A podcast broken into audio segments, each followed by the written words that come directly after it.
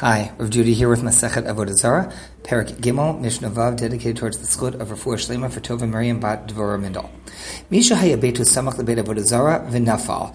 Okay, what happens if you have a house, you have an apartment, and lo and behold, the apartment next to yours with which you share a wall, or the space next to your house, with which was like the next lot over, somebody builds or turns into, converts into a house of idolatry, becomes an idolatry. Problem is that you share a wall. So if your wall falls down, you can't put your wall back up as it was. Because if you do, then you're now building a wall for that house of idolatry, which is a problem. So what do you do? Keitzad ya'aseh. What should you do? Kones betoch beto, potentially arba amot ubone. There's a question about the exact text here. Basically, you back up into your own space and as away from the spot that is the shared property between you, you back up in and you build, whether it's you back up four amot or you back up a bit, and you build. That way you're only building on your property.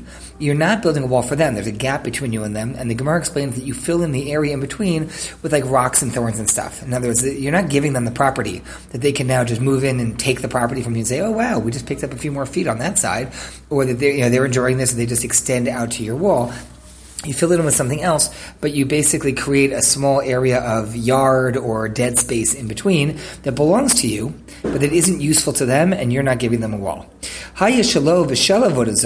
nidon al.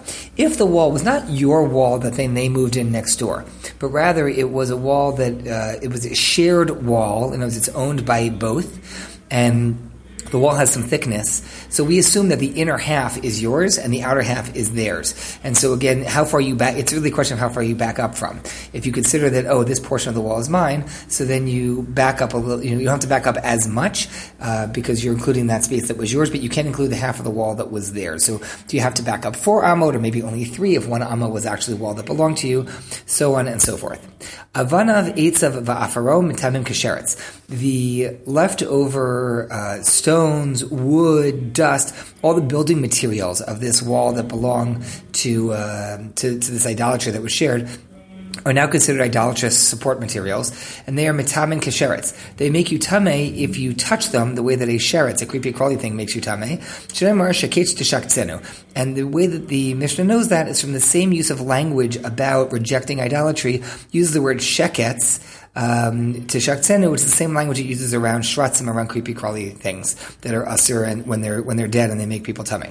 Rabbi Akiva says actually it's a little bit different than that. The law of Asheretz is that it makes you tummy if you touch it, but not if you carry it. How would you carry it without touching it? Let's say it was sitting on a board and you picked up that board. So you didn't touch the, the dead lizard or the dead frog, but you did actually touch, the, you did carry it.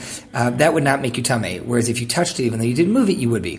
The Akiva says actually kinida. It's more like the laws of nida, and he quotes a pasuk to support this. Tizreim kamodava say tomarlo. This pasuk talking talking again about rejecting idolatry uses an imagery of nida of a, a woman who's, and that also has a form of tuma in it because as we've discussed in the past around tuma, there is life potential within her that is has now come out. It's not a bad thing in and of itself, but it does mean that there's no longer, she's now a life vacuum. And as such, she's a nida, she makes things tame. But the difference with nida is, the, as the Mishnah explains, manida mantama b'masa, avodah matama b'masa. A nida can make something tame even just by carrying it, even if they don't touch it. So if they like, you know, carry something on a board, um, so that thing that was being carried by them becomes tame. So too, this avodah zara, if uh, if somebody carries it even without touching it, can become tame anyway.